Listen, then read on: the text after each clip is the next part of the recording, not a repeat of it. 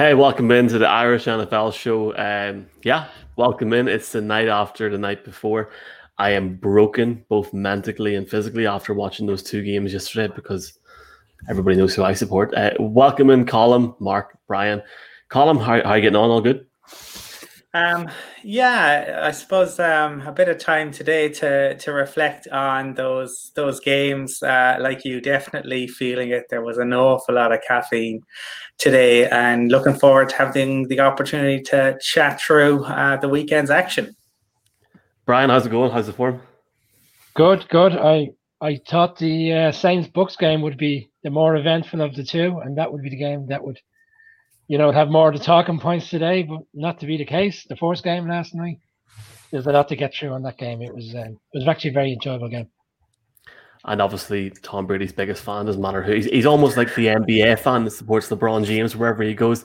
It's Mark. Mark, welcome. Oh, in. I love the way you bring that up, Michael. Well, only one of us did pick the Bucks. I'm sure that might get mentioned three or four times during the episode, but uh, yeah, the first game was actually just brilliant drama, like brilliant drama all the way through. Great to watch, but God, I need some sleep at some stage as well. So, uh, you know, we, we need to recover. We need to build up the powers now for the AFC and NFC Championship games next week again. So, at least we got to wait to get ready for that. Yes, Ma- sir. Michael, Michael he Mark's, Mark reminds me of the Ronaldo fans. You know, when he left United and he went to Madrid, and then all of a sudden they were Madrid fans, and then they're Juventus fans. You know. Well, guys, guys, guys, guys, come on, come on. I'm still a Patriots fan, but as I said last week, I have a lot of love for you know Tom Brady. Unfortunately, it's not like Michael, whose head has been turned so much by the Bills that literally Broncos County is now singing to him. Country, they're country. Singing, they're singing to you, Michael. They say, Michael, they are taking you away. By the way, uh, why only me and Mark get the memo, boys? I mean, like, come on coming to a, a good shop near you, maybe before our big week in two weeks, massive week in two weeks. Just while you're watching this, if you are finding this out for the first time, if you are an NFL fan, we have got shows uh, Wednesday to Sunday this week. So some great guests lined up. We'll announce it tomorrow night, hopefully. Um, yeah, here's the results from last night. The Browns almost shocked the world in Kansas City, but still couldn't, even when Mahomes was out. We'll talk about that in a minute. Uh, and the Bucks done the business against the Saints, uh, and obviously both Kansas City and the Bucks move on. The Chiefs will play uh, Josh Allen and the Bills in the late game on Sunday night, and the Bucks will go to Wisconsin and will play Aaron Rodgers in the early game, if I'm correct, on Sunday. Well, early, eight o'clock. And that's where it goes. Who will make it to Tampa? Our big show is on Sunday morning with some great content. Uh, championships on this show, and I hope you'll join us. But let's uh, let's jump right into that. Patrick Mahomes less Kansas City Chiefs performance. Obviously, the Chiefs Colin winning twenty two to seventeen. When Mahomes went down with a, with a well a suspected concussion and was ruled out for the game, as a Broncos fan, take your hat off for a minute. But did you think? This is it. This is what we, this is what we this is what we've been waiting for, or you just sort of said no? Um, no, because as I, I, have to say, as a Broncos fan, I remember that he when um, he got injured uh, last year, and they brought in Matt Moore, and they still continued on, and Andy Reid is Andy Reid, and the Chiefs do Chiefs things. Um, the Browns were were very good. Um, you know that, that that's the the first thing to to say. They they showed that resilience that we spoke about in in the lead up to it, time and time again. Um, given everything that that had had happened, uh, and I'm sure there there might be some interesting uh, t- debates about uh, different aspects of the game. To me, what what stood out, one of the things that stood out was the fact that they the Browns, though, for some reason, decided they'd try um, their star cornerback on. Um, Travis Kelce. And um, as I said to Brian, it was a bit like Snooki uh, marking Shaq. Um, it, it didn't work. Um, it was Travis Kelce is just fantastic. And uh, he's actually the one who was getting the crowd G'd up when Mahomes was out. Um, look, the, the play calling at the at the end is that's just Andy Reid. Like to, I mean, the, the he carries his cojones in a wheelbarrow. To to put his quarterback in shotgun on on fourth and inches, um, kudos to to him. He's a guy who copped an awful lot of flack uh, for time management at one point, but um, there's only one team in the AFC who's ever had three home championship uh, games, and that's an Andy Reid led Chiefs. And there's only one team in the NFC who's uh, had that same, and that is an Andy Reid uh, led Eagles. So Andy Reid is the the common denominator, and when you um, put him together with uh, Mahomes and Kelce and Hill. Um, they're fantastic.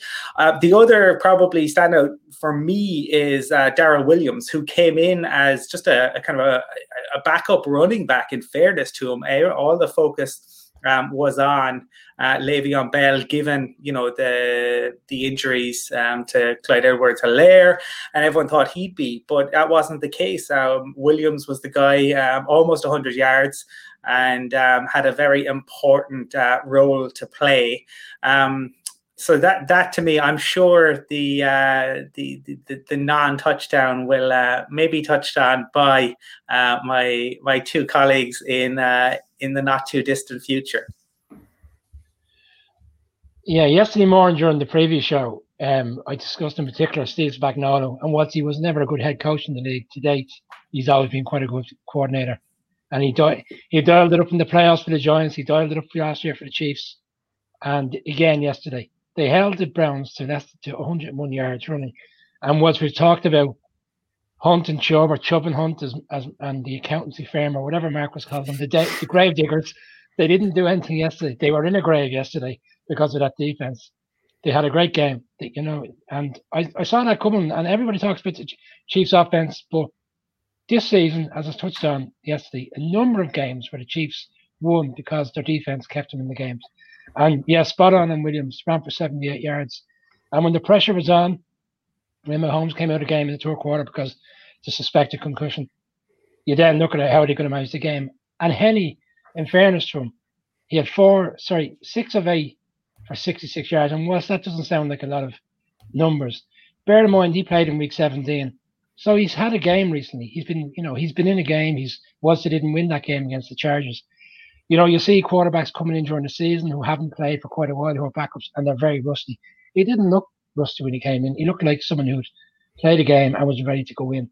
So, fairness to the Chiefs was Mahomes is their key player, you know, on the offense, their main player.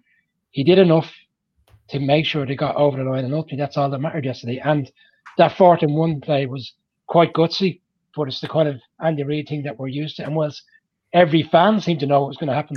The most overhyped commentator in America didn't seem to know Tony Romo, who said there was absolutely no way they were going to call a play when it was very evident they were going to call a play.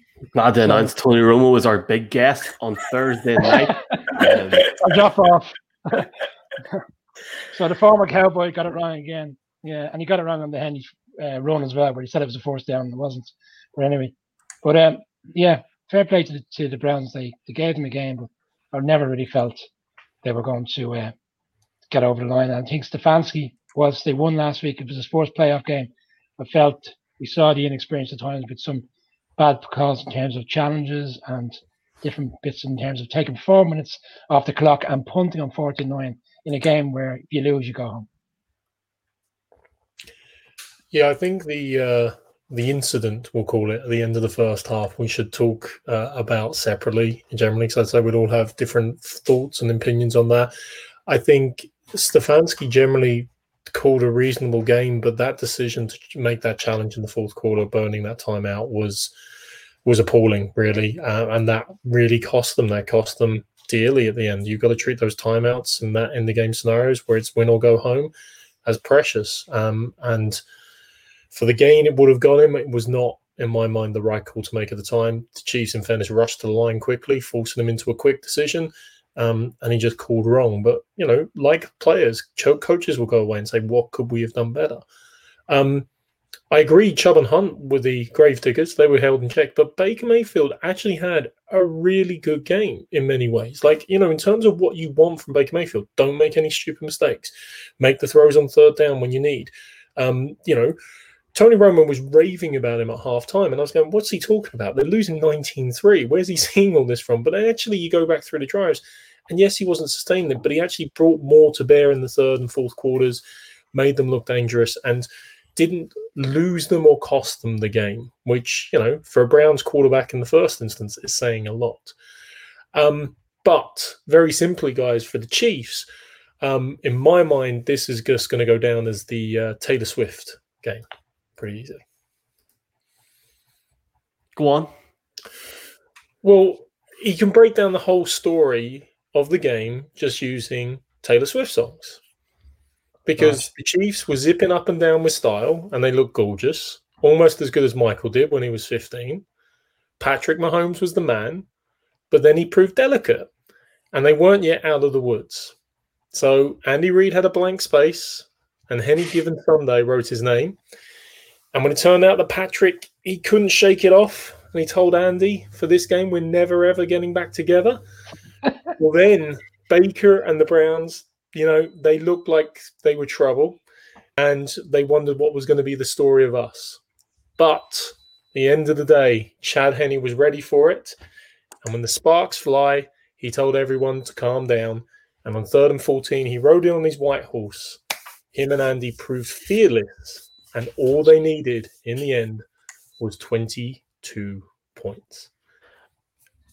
I, I think we'll just go round again because I think I have to make a few points here because I need to make my point. Obviously, I'm biased with the team I support, but you know, that's helmet to helmet. I don't care what anybody says.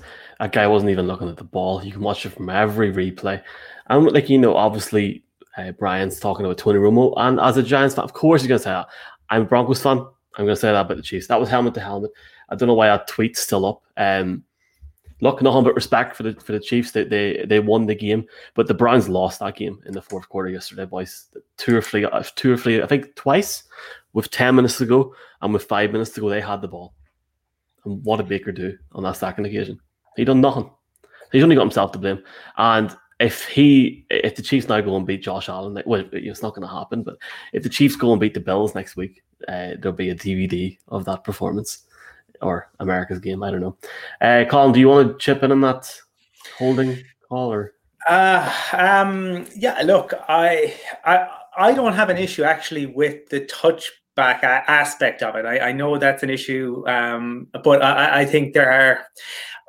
Otherwise, you get into this whole thing about maybe players fumble, and uh, I, I think more for me the issue is the he- uh, the helmet to helmet, um, and you can see Sar- Sorensen doesn't even try and use his arms. He knows exactly what he's doing, right? And again, like they called him Dirty Dad in the, the Kansas City tweet. Like this is a guy who has a history of this. If this had been a one-off, you kind of go, oh, maybe he didn't mean it. This is a guy who got done earlier in the season for targeting Phillip Lindsay. This is a guy who has three um, fines this year, three fines in previous years, fine multiple fines in other years. Like th- this has he has a history uh, of this. That was the frustrating part um, on it. I still think the Chiefs would have won.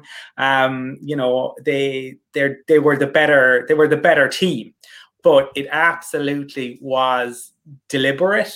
And uh, I didn't think there was any need for the um, the the tweet in in relation to it. But get you know l- that shouldn't take away from the fact that um, Brian is absolutely right. The the defensive performance was was really really excellent, and um, you know Honey Badger is he's a he's a phenomenal. He's an absolute ball hawk, uh, and my fear is that if Justin Simmons isn't re-signed by the the Broncos, he's go- it's going to be like the honey badger thing. He's going to go elsewhere. He's going to get picked up by a top team because that signing by the chiefs to get him in has absolutely you know revolutionized the way in which they can play because he is a guy who can make plays on any down and he's somebody qbs are acutely aware of all the time.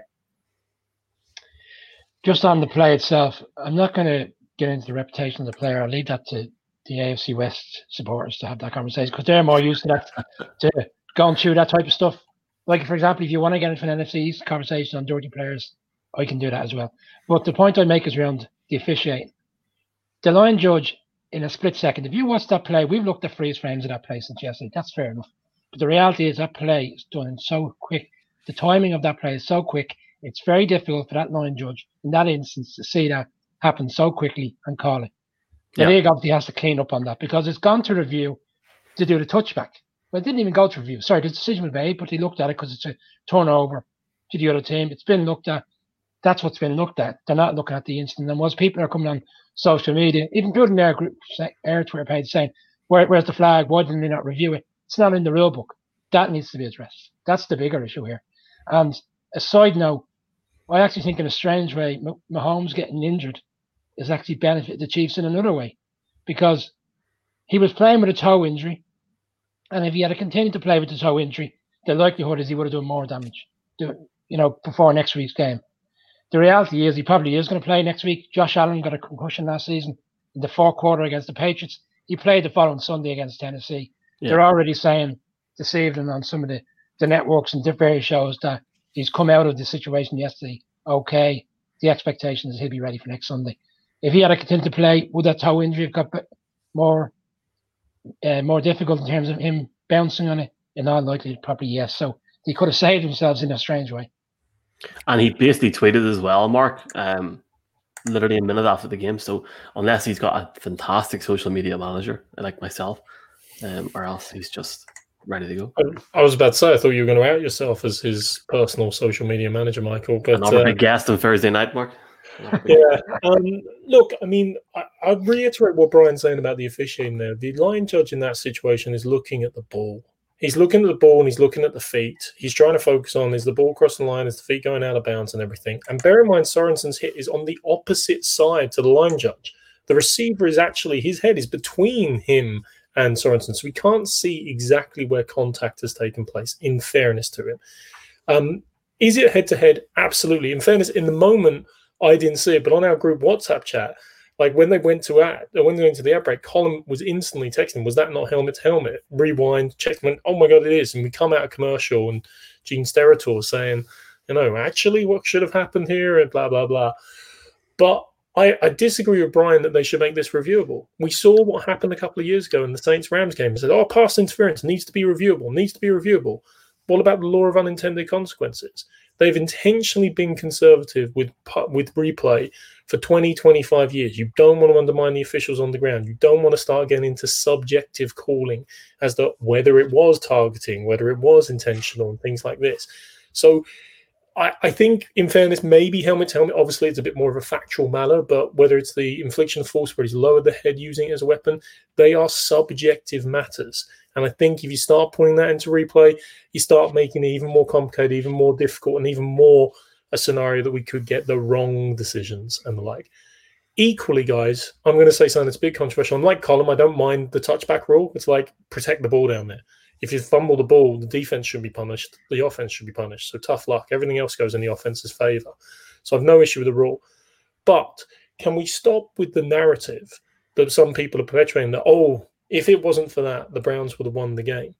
We're talking about a play with a minute and a bit left to go in the second half. It's not like it was a play in the fourth quarter with nothing left to play anymore.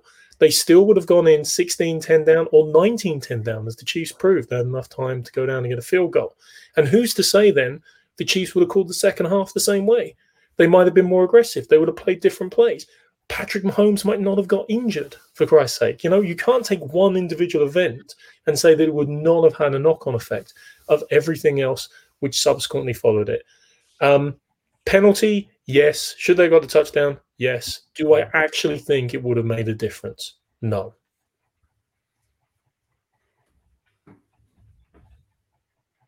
Michael, sorry, can I jump back in? Just relating to Mark saying that um, he disagrees around the challenging of the decision and whether it should be looked at in terms of changing the rules. What I mean from that point of view is when they look at a particular replay, it should they should not be identifying that one particular situation in in that moment. They should have a rounded situation when they look at it and say, "Yeah, we got the force decision right, but what we've established on the replay is helmet to helmet, so there is a flag." I'm not saying we should be going back to last year where we had a mad wide receiver or sorry, a, you know, a pass interference rule which was being challenged really nearly. I'm just thinking they look at the instance, incident, they look at the whole play as, as, as a whole and see what comes from that. Okay. Well, just going on what Mark said there now. Obviously, as a Broncos fan, I had a horrible night last night, and it, it it is what it is, and you know I took many took multiple L's last night in many ways. Um, but I disagree with what Mark said. You know, um, if they had got the touchdown, they had the ball started the second half, they probably would have scored. It, you know, they would have had momentum. I'd even go as far as saying that Henne run has killed me. I that is up there for me, and I'll publicly say it. I was near tears when he ran because that for me was like you know I, I just can't take another year of them winning that. But that's why Buffalo's going to win on Sunday. But we'll talk about that on Sunday. Um, and it just it just is what it is, and we're obviously you know look, there are obviously great fans of every team. You know, for example, look at the Irish Chiefs uh, fan group on Twitter, great guy as well. Browns felt really bad. I don't know if anybody seen it yesterday. Paul, uh, Paul is it Paul Cahill, the, the the Browns fan, put a video out yesterday. It went viral. Fantastic for him. Felt sorry for him last night. Um, and then obviously you've got great fans as well around around Ireland and, and the UK. So I just I'm, I'm finding it hard to be on, the fence today because I thought sure look if Brady wins at least maybe the Browns might win, but when it when it's a double doink it, it's not easy. Mark, you've one point to make before we go on. Yeah, yeah, Michael. It's just, I mean, I feel for you in that pain and everything. So I just wanted to remind you that the Chiefs have won their division the last five years in a row. They've gone to the AFC Championship game at home for three years, as as Colin mentioned. It, you know, it's mm. kind of the, the, beginning of a real dynasty. But just just wanted to leave that with you. It's not the moment of pain there. See, th- this is the thing, right? And how many Super Bowls have they won in that time? Well, they've won one. They're still in the they've run. Won one, right? And and, how, and how many Super Bowls has Aaron Rodgers won in the last ten years? He's won one, absolutely, yeah. Okay, so it's not a dinner. I mean, Patriots is, and look, I know if you know Mahomes will probably go and win it again, and then we can talk about that. But not until then.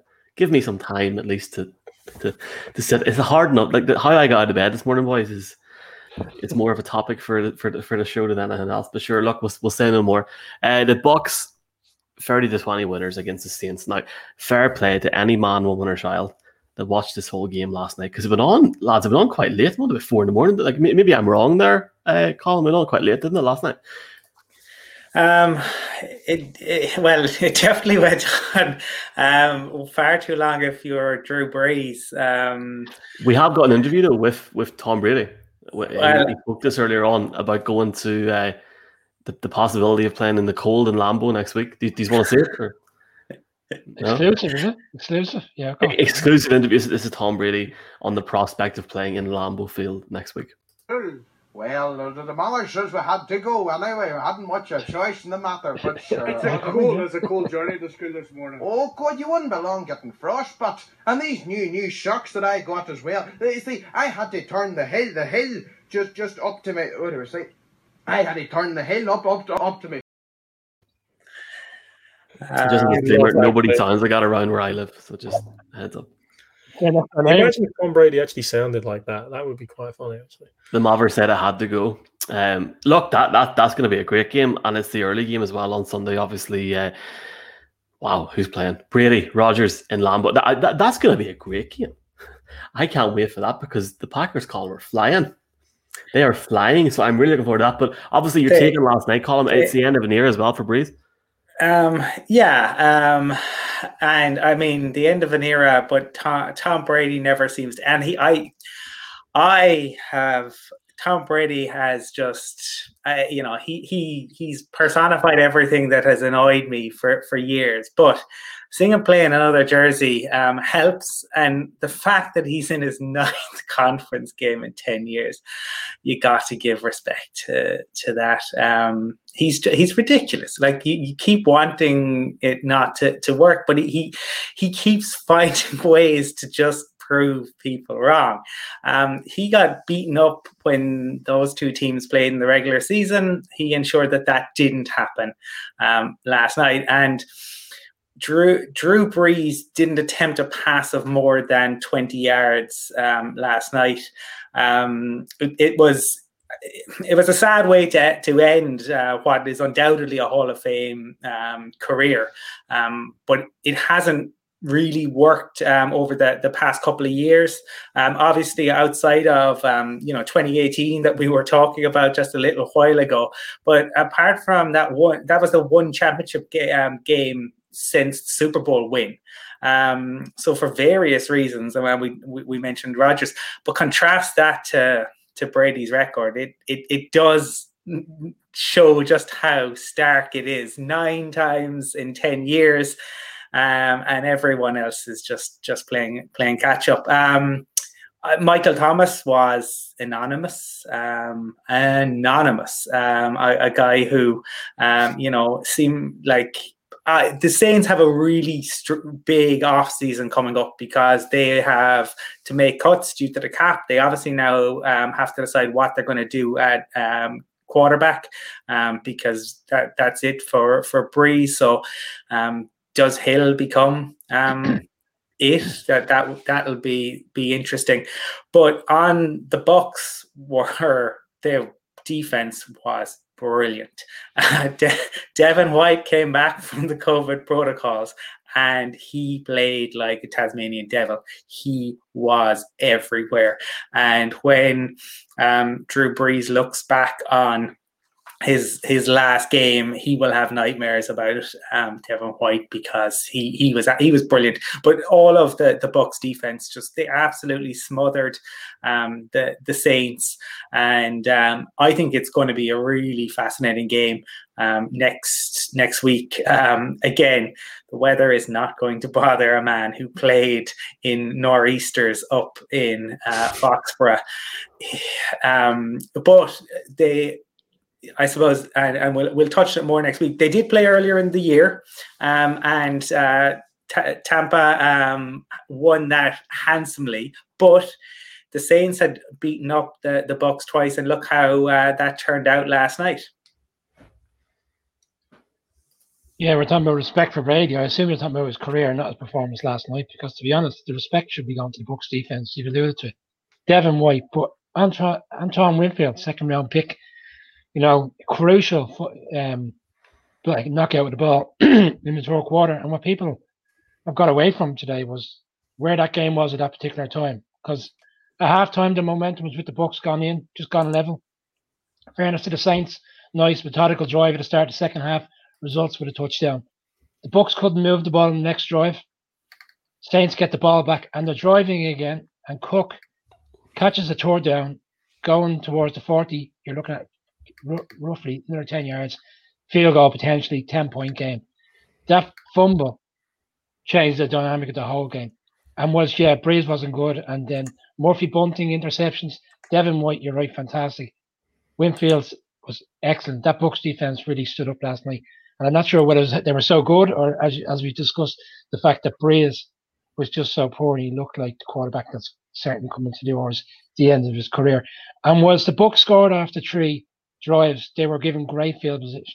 In particular, the first one, you know, two yards out. The next one was similar enough, and then obviously the one from Cook as well. So fair play to the Bucks, but the Saints had their opportunities. That's three years in a row in the playoffs. The Saints have been favourites going into a playoff game at home, and they haven't got the job done.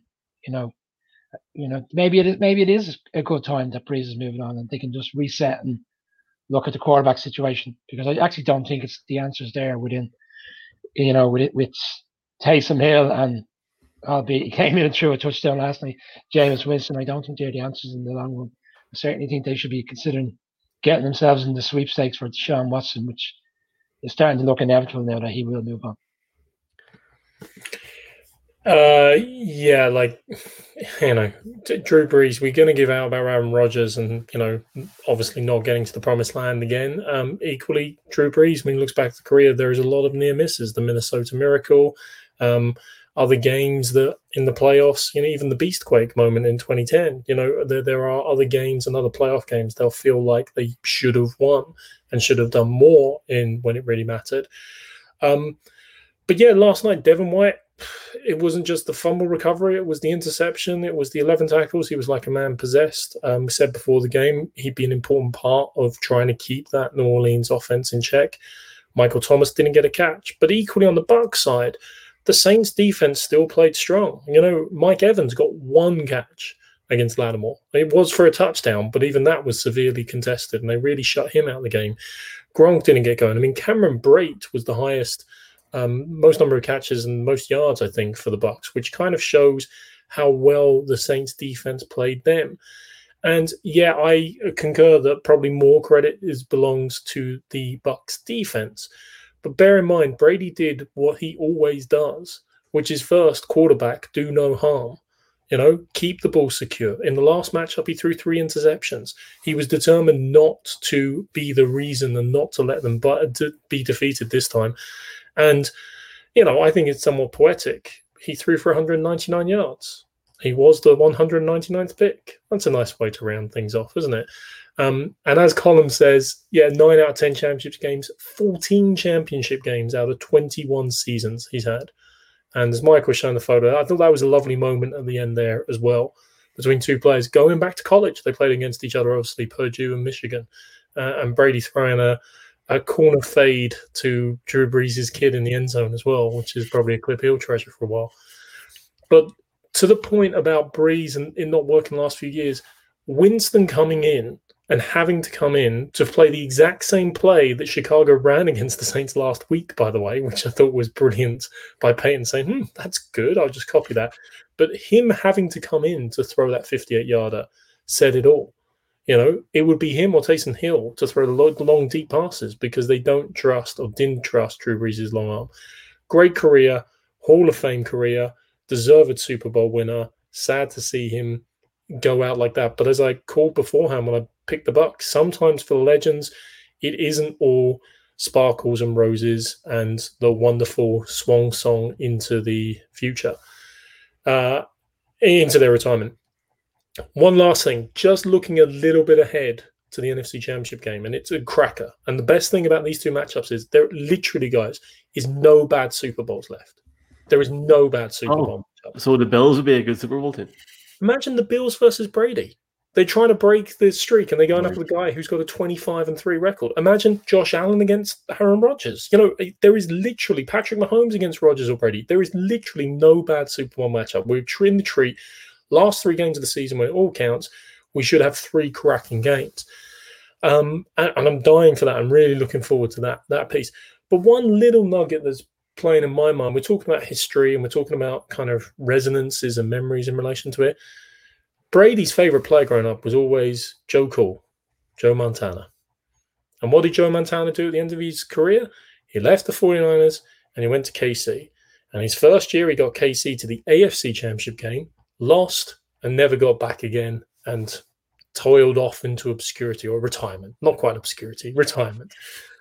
Brady now, first season in the other conference, gets to the NFC Championship game. You know, if you're a Packers fan, you're thinking, don't worry, Tom, we'll make sure history repeats itself there.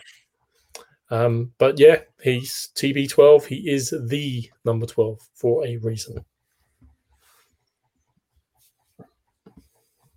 Brian. Michael, do you know what I noticed about Brady and the, the beautiful moments we saw at the end of the game last night? It's always uncanny the way it's when he wins. It never seems to happen though when he loses.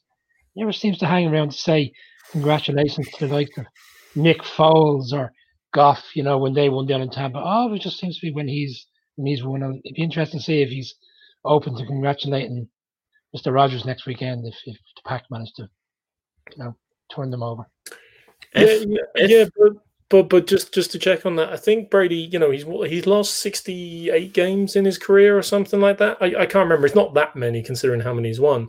Um, but I think you'll find he's congratulated the opposing quarterback in probably about sixty six of them. There have been a couple of instances where, yeah, in the heat of the moment, he's missed it. But uh, I, I think give you a few more if you want to. certainly, there's no quarterbacks that say, "Oh, he's a horrible little individual." It's just sad and bitter Giants fans that say that. Sorry. 66. 66 was a great year for football. Canton, I was born. Yeah, I think there was a World Cup or something then as well, apparently. I don't know. I was born in the 90s, boys. Um, I picked um, I picked the Saints last night to win. Um, sorry, you know what? I'll just go back on what you boys are saying there, talking about like I think somebody mentioned the word Nick Foles there. Drew Brees retires with the same amount of rings as Nick Foles. Eli Manning has more rings than Drew Brees. We just all take a second, just maybe to. to well, yet they'll, yet they'll be pushing for Brees to be in the Hall of Fame before Arena.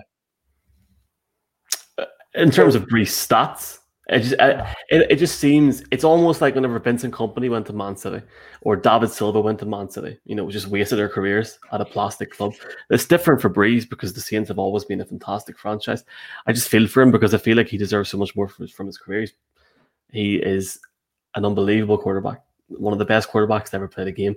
I just feel bad he only has one ring, and I, I actually thought that he would go out with one more. But what got me very early in the game last night, boys, even though I had to watch half of it back because I fell asleep during it, um, was that the Saints, especially Drew Brees, Brees last night was just.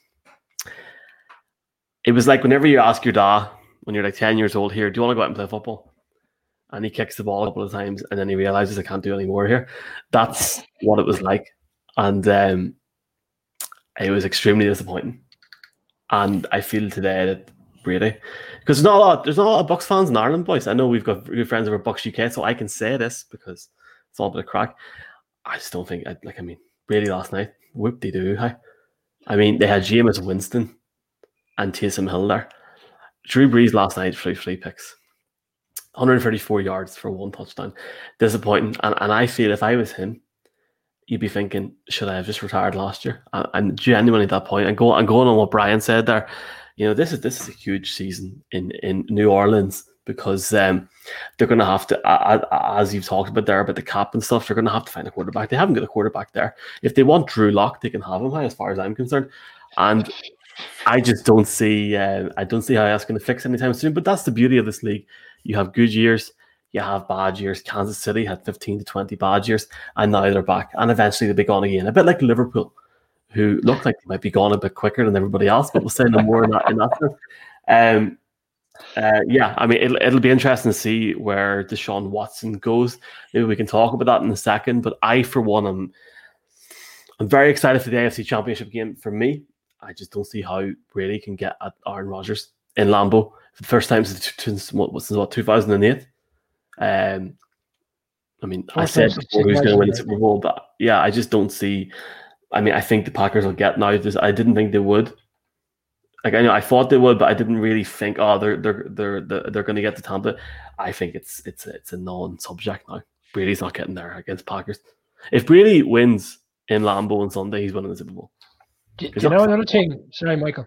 Another thing is if the Bucks win next weekend, correct me if I'm wrong, but I believe they'll be the first team to ever play the Super Bowl in their own stadium. The Vikings came close a few years ago, didn't turn up in, in Philadelphia. Yeah, it was early in the week. I would be leaning towards the Packers. I certainly don't think we'll see a similar scenario to what we saw when the when the Vikings had that opportunity a couple of years ago. Yeah, and, and Michael, one one other thing. I mean, like you know, Brady was written off when they were going to Patrick Mahomes and Arrowhead a couple of years ago. He tends to come out with a surprising performance, or stimulates his team and encourages his team to a surprising performance when you least expect it. One thing Brady has never done, and this is a testament, I suppose, to his years with the Pats being usually the first or second seed. He's never taken a team from fifth or sixth seedings and won three games in a row to get to the Super Bowl in the first instance. In fact, it's been done to him by teams like the Giants and like the Eagles who have made it to the Super Bowl and upset him there. Um, but now he's gone on the road to Washington, tick that one off the box. Gone on the road to the Saints, tick that one off the box. And going up to Lambeau, I agree. The Packers are deserved favourites. They actually, their performance on Saturday was comprehensive. They were a balanced team on offense. They have an extremely effective um, defense, and they have one of the greatest pure throwers of all time in Aaron Rodgers. And they, this year, I mean, his, his TDs to interception ratio was 10 to 1. But just never write off Brady in these circumstances. He will do what his team needs him to do, whether that's throwing deep 50 times in the game or dinking and dunking for two yards a game to give them the best chance to win. And he won't be scared of Lambeau. He won't be scared of Rodgers. And he'll, you know, look to do the business. We're not getting to our championship picks yet, guys. And I was just, but like, oh, that was I was I was going to say while we have content all week, apart from tomorrow, the one thing that we're actually not talking about as a group here now on the Monday is who's going to get. And and I am I'll happily start because I think it's important to talk about it, boys. It's important to to get the opinions out early doors and make a fool of yourself, like I did last night. Um, I was two and two, or I was two and zero oh on, on Saturday night as well. Obviously, Championship Sunday. I, am just going to go ahead and say it for me, I think um, I'll not say who's going to win the Super Bowl, but it'll be Green Bay against Buffalo. Colin, what do you think? Didn't we do um, Super Bowl picks like way back? It'd be interesting. Oh, I can't remember. To, yeah, to well, that out because I'm pretty sure I, w- I went Chiefs uh, Packers. Look, I, I I think um, an awful lot can happen in the NFL in uh, in almost a week, um, especially this season. And um, so I, I, I let's let's see. But if I'm if I'm Tampa, I'm looking at what we did in week six. And they like Aaron Rodgers had a game he will want to forget. I think one of the the only other time was when he had to face the Broncos in 2015 and we held him to 77 yards. Um, uh, outside of that, that week six game, um, two two picks, sacked five times. I mean, that's what that's what Tampa. This Tampa defense is, is serious business as well. That's where it's really interesting because these are four teams um, that can play offense and defense. Which obviously, while they're they're four that are there, um, but it, it, it's that Tampa defense is nasty too. So uh, let's let's see. I I don't think anyone is. Um, clear clear favorites yes you you would expect um, the packers and the chiefs but i don't think any you could say with certainty who's going to the super bowl No, I agree with Colin. I think the two games are very balanced, and you only have to look at. Not we're not into having betting conversations, but if you look at the line that's been put in front of us for the first game, it's reflective of how close even the bookies think it's going to be. It's three and a half point favorites to the Packers. A lot of people probably would have expected that to be more similar to what it was on Saturday with a touchdown. And coming to the second game, yeah, it's all about Mahomes and the situation when he plays next weekend. If he plays next weekend, personally, I still don't think the Bills will beat the Chiefs. he'd play. He'd play. Okay, well then, if on, on the basis he's playing, I can't see how the Bills will go in and beat the Chiefs because I'm like, I'm like a broken on record now. That Chiefs defense does not get the respect it deserves, and they will do a job on Josh Allen. Yeah, I mean, we go from a game last night where Methuselah beat Tiresias, basically, in the Battle of the Old Men. And in the uh, NFC Championship game, we're going to have two more old men facing off. So we've got the age on the NFC and the Fountain of Youth on the AFC, which is a nice reversal from what we used to have um, for many, many years. Um, I, you know, I actually, when we did our Super Bowl picks, I know exactly who I picked. I picked at the time the Chiefs and the, the Packers to make the Super Bowl. And I said at the time it's going to be two number one picks. It's not two number one seeds. It's not exactly inventive, um, but th- rarely we get this. We actually have at the championship game, and it should always be like this, but it's not always. The four best teams this year, the four most balanced teams, the four most potent teams on offense and defense. I don't think, honestly, I know, yes, Saints fans and Browns fans and others will disagree, but objectively speaking, I think truly we've ended up the right championship games. Of course, the Bills can do it. Of course, the Bills can knock over the Chiefs, especially if Mahomes doesn't play. But even if Mahomes does play, they've proved explosive this year and they proved that capability. Um, and equally, the Bucks, as I've already outlined, um, I think they've got enough to go to Lambeau and do it. But you know, you want us to make picks now, Michael? I think it's yeah, jeez. No, no, it's all good. I think we're going to touch on a different tight. topic. It's I'm too tight. I, I just wanted to make it publicly, just make it public knowledge. I've been very critical on Aaron Rodgers. Um, in the same way, I've been very critical on the Chiefs. So I'm just going to say it now and hope that it bites me in the other way around now. I think the Packers will win the weekend. Who knows what will happen between now and Sunday? Um, Michael, Michael, can I just check? Did you not say last night or Saturday that you thought the Saints were going to win by at least 14 points? yeah, well? I thought I thought I thought said Brees that. would Yeah, find it. Just- I'm just wondering whether the Packers would be happy you picked them. That's that's what. That's and that, that's what I'm hoping to happen. But I, I've I, that's what I was saying about my disappointment. I was really excited for that game all night. I thought, oh yeah, I'll, I'll get over this Browns Chiefs game. But yeah, I was it's a bit disappointed. I, I was very disappointed in Brees. Like, I mean, it's not his fault. It, it is what it is. But I guess it is what it is. Um, really quickly, boys, let's let's end it tonight on this. Deshaun Watson, uh, it's really heating up now, and we didn't really have a chance to talk about it on the show. We, we obviously talked about it last one. I know, I know, we talked about it last Monday night, but um, you know, obviously now a lot of talk coming out of Houston, a lot of talk coming out of the NFL in general about the, the future of Deshaun Watson. Uh, Colin, we're going to start with you. Has your opinion changed? I can't remember. I can't remember because there was a few boys here last week that said he's not going anywhere. Um, Has your opinion changed, Colm, in regards to Deshaun Watson, or what do you think might happen now? Um, no, I I think he. Uh, I, I think what I what I said last week. I think they should let him. I think they should let him go. Get the hole right because I said um, Barcelona hung on to Messi, and that just hasn't worked. Um, if, if, he is deeply, deeply unhappy, um, he wants out. He has made that abundantly clear, and um, the stories coming out of the Texans just get more and more ridiculous when, when you hear them. Um, so, the, the, the, I suppose the interesting thing is what or what kind of package um, does it take to to get him? Um, because um, Bill O'Brien is not there anymore. So you imagine they're going to actually look to get something decent. Um, my Miami, obviously, it's is what the stories are that that's his preferred destination because he likes the setup with uh, Flores. He likes the fact that there are no state income taxes. Who wouldn't? Um, but but the, depending like the the Jets actually have what looks like a very competent head coach in place now. Can their front office step up? Um, could they put something together? Because with the hole that the Jets have, the Jets have two picks um, in the first round this year and next year. So the Jets could could make something happen um, potentially. Uh, I think everyone is going to want to pick up the phone um, and, and, at least inquire. I, I, would the Saints love it? Yeah, but I don't think the Saints ha- can put a package together in order to to get him. Um, he, I think he leaves, but I think this will be uh, a really interesting off season, right? Because stories today that um, all is not well in the Rams camp. Um, never made sense the contract that they gave to to Jared Goff.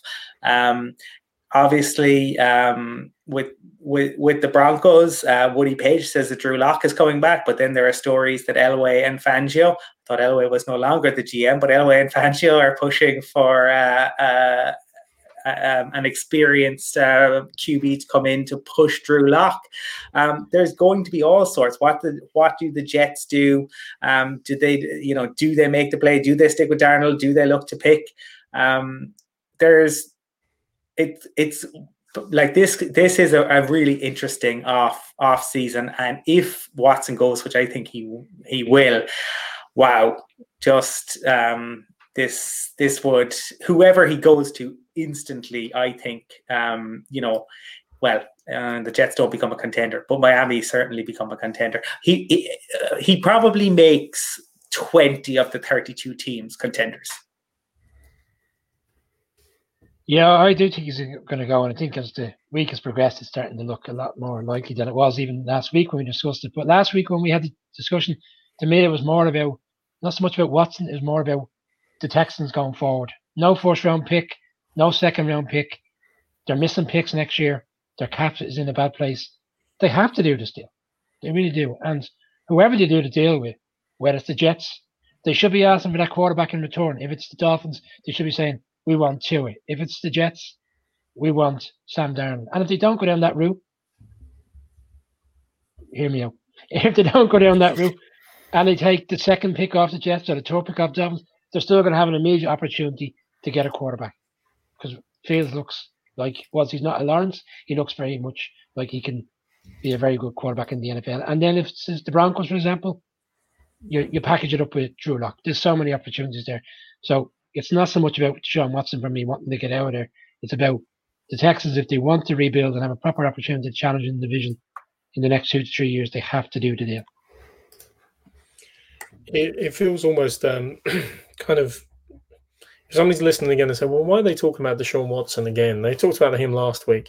It is so rare for a quarterback of this talent at this young age at a reasonable enough co- co- contract when you consider the ongoing inflation um, to become available or to be potentially available or to potentially be able to trade for him. I mean, genuinely, I think the closest comparison I can think of, and I'm not comparing Kirk Cousins in this because he's far superior to this, is probably something like Peyton Manning, who was towards the end of the season, the free agency, you know, foo-far that obviously preceded – um, his eventual selection of the Denver Broncos. Um, But Watson is younger. He's fitter. He's faster. He has shown his capabilities and abilities in games. Yes, like we've been criticizing Josh Allen and um, Lamar Jackson for, for he hasn't yet won a playoff game. But well, he needs a team around him that can help him get into that playoffs. And unfortunately, Bill O'Brien and the brain trust there in Houston Texans did not do things to help him there. Certainly, the Tunsil trade looks appalling in, in retrospect. The DeAndre Hopkins trade will go down in the history of worst trades ever. I was the one that said he isn't being traded. They don't let an asset like that walk out the door. I still maintain that with a caveat. The caveat is this Nick Caserio, who's just walked in there, knows about getting rid of assets from Bill Belichick and his time in the Patriots. He also knows about picking up distressed assets. And the one thing he won't want to do is the, to make Deshaun appear like a distressed asset that they're dying to offload and get shortchanged on the compensation. So I expect to see a big media push over the next while from the Texans going very quiet, not responding, not engaging Deshaun's, you know, speculation and his Twitter account and his stirring the pot, if you like, and trying to settle it all down and say, no, no, no, he's our quarterback, he's our quarterback, he's our quarterback. Give it a couple of months. Might a deal be done? Yeah, if it's possible, but he needs to make everyone believe that they're going to hold on to him or that there's big competition for him to get the best possible haul. But he, they can still hold him to it all. They can still hold him to all, and that's where my money still sits. He's still the Texans quarterback on the 1st of September 2021. Um, guys, now I just want to say we've discussed teams who have a, an abundance of picks, first round picks this year, and next year you know what the NFL's like. There will be a GM that will sell his mother and his granny and all to get to get him, and you'll find some team that will just give up madness in terms of picks this year, picks next year. Teams who have been in the playoffs this year. There must be something wrong with my screen. It keeps flashing. there will be a general manager who will go gung ho, look at his team and say, "We've got an opportunity to move up to the next level and go to the Super Bowl." The Saints, for example, they need a quarterback. You've got the Bears who made the playoffs. The Bears are a reasonably good team. They might think he could move them on to another level and challenge the Packers. There will be some general manager that will go absolutely nuts and put absolutely madness on the table. Where's Mike Ditka when you need him? I, uh, That's what you meant. I think for me, man, like it's gonna it's gonna be interesting. Sorry, Mark, do you want? Have you? Is that your point made? Sorry, I apologize, I didn't see it. Um, a couple of comments here. Thank you, Chris. Um, I'm jealous that your team's in the, the game this weekend. Join us this weekend for a big preview as well. Hopefully, get somebody from the Packers on. Spoiler alert. Let's see what happens. Going back on the Deshaun Watson talk, um, I think the Broncos have got a good chance of getting him. Obviously, having that new GM in that wants to make his mark because he's only got 12 months, column until he's kicked out, potentially with a new owner. So uh, why not? He's literally got nothing to lose. Uh, I don't know, two firsts, two seconds, a four for a fifth, and a player, and a quarterback. I, I, I mean, if you're the Texans, do you want Drew Lock? There's no way Drew Lock. There's no way he's going to be hanging around if Watson's coming in. No, no, of course, but he might he might go somewhere else. He might be traded somewhere else. Because I'm I don't think he's going to be traded, but if he is traded, Caserio will do the same thing Belichick did with Garoppolo. He won't want him in the same conference yeah. and potentially make him look stupid. So look at the NFC comment there.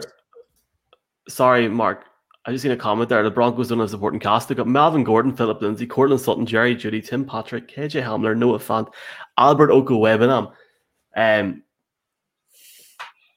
and the top 10 draft pick. I mean, you've got a supporting cast in terms of offense.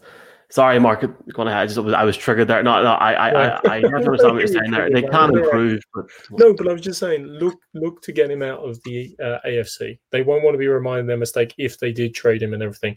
And in fact, this is the youth movement on the AFC. We're talking about the young quarterbacks: Baker Mayfield, Josh Allen, Lamar Jackson, Trevor Lawrence is coming into the AFC next year. Sam Darnold still isn't too old. Deshaun Watson probably wants to get out of the AFC because the NFC might be where the uh, the, the opportunities are in the next while as well. So if you in the screens you put up there, the 49ers could be the the the, the random one on that. Caserio and the, the the Patriots, there are a few still around, and the Texans wouldn't mind being reunited with Jimmy Garoppolo. So that could be a an interesting selection, shall we say? Imagine the RPO under the Kyle Shanahan offense. Interesting thing for the Niners fans. And Michael, I don't want to get into off-season reviews because I'm sure at some stage we'll come to discussing each team individually. But you have put up a very good argument as to why the Broncos' offense should be really good. You know, some of the players that you've called out are really, they really are good players in their own right. So that, to me, then ultimately comes back to Drew Lock isn't good enough. Yeah. Okay, so our last topic tonight is um, our last topic tonight. I think we could have a fair conversation. I think his boat would probably have. I, I look, I think it, but you might agree. it's a fair, it's it's a fair point. It, it, it, it's a fair argument to make. Um, let's let's see what happens over the next few months. Last topic uh, that I want to make, lads, is this uh, tonight. A lot of talk that Sean McVay and Jared Goff, uh, their relationship has soured a little over the last few weeks and and over the season. Uh, Colin, do you think the Rams might move on from Goff, or do you, do you think this is a, a marriage that will be fixed after a little bit of counselling? Um, they the problem f- for them is the the contract that that he has, um, and he, unlike Deshaun Watson, is not going to be in in demand.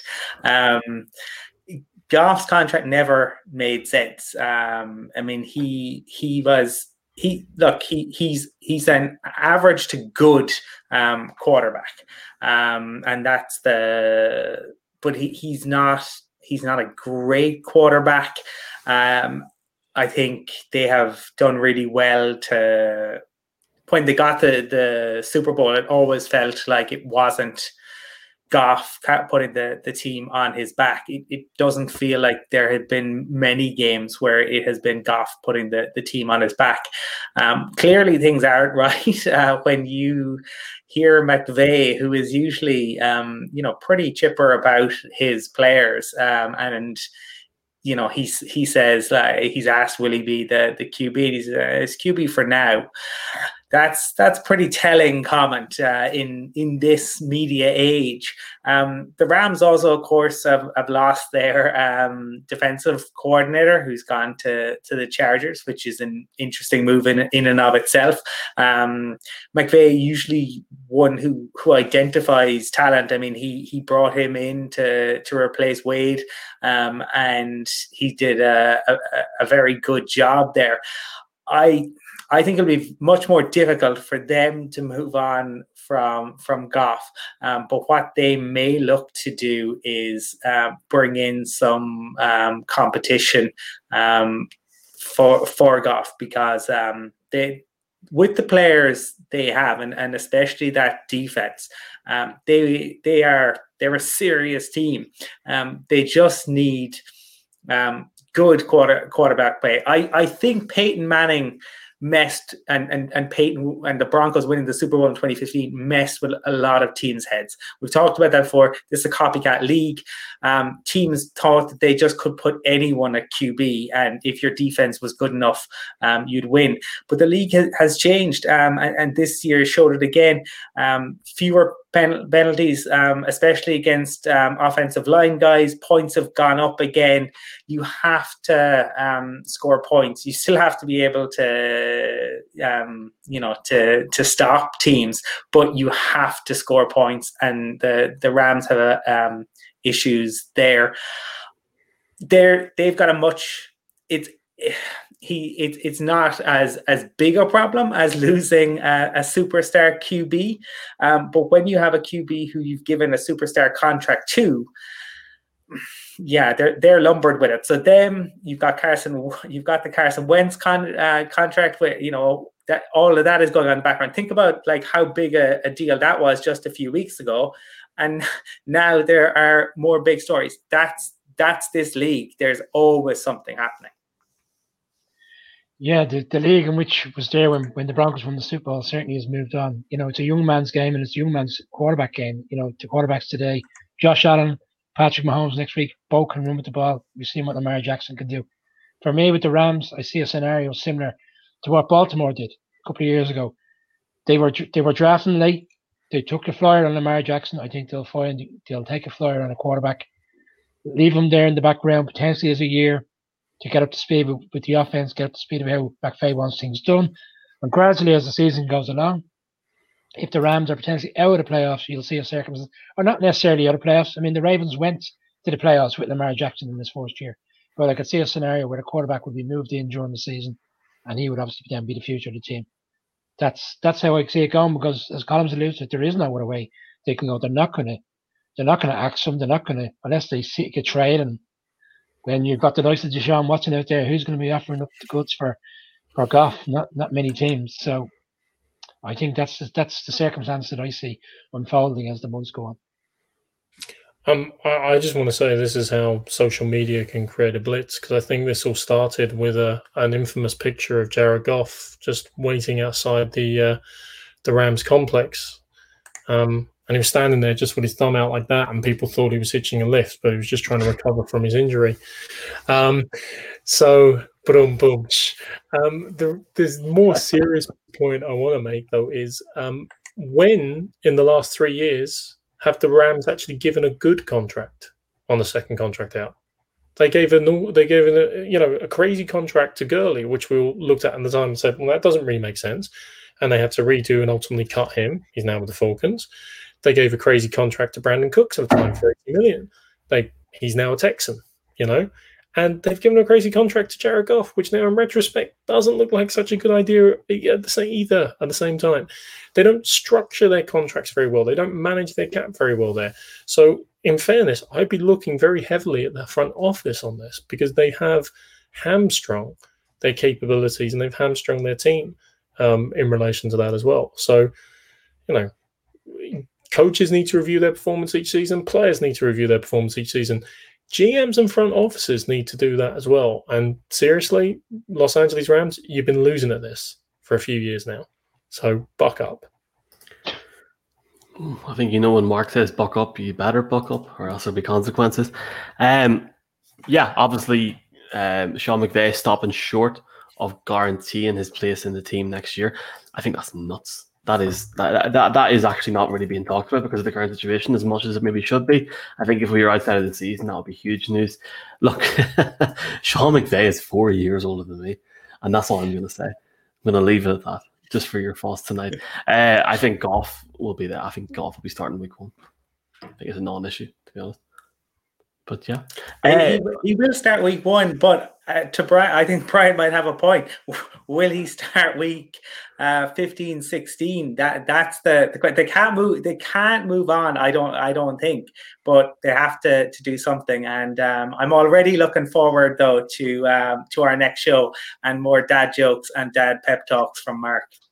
Absolutely. and our next one, we just before we go, we've got Championship Sunday on Sunday morning uh, the big preview before the two big championship games, and then we've got content uh, all week now. Apart from tomorrow, we've got shows on Wednesday, Thursday, Friday, and Saturday. We have got um, a couple of famous faces both in Ireland and the UK. So looking forward to it. Looking forward to uh, recording the content this week, boys, with you, and looking forward to you all enjoying it as well, folks. And I want to thank everybody for watching.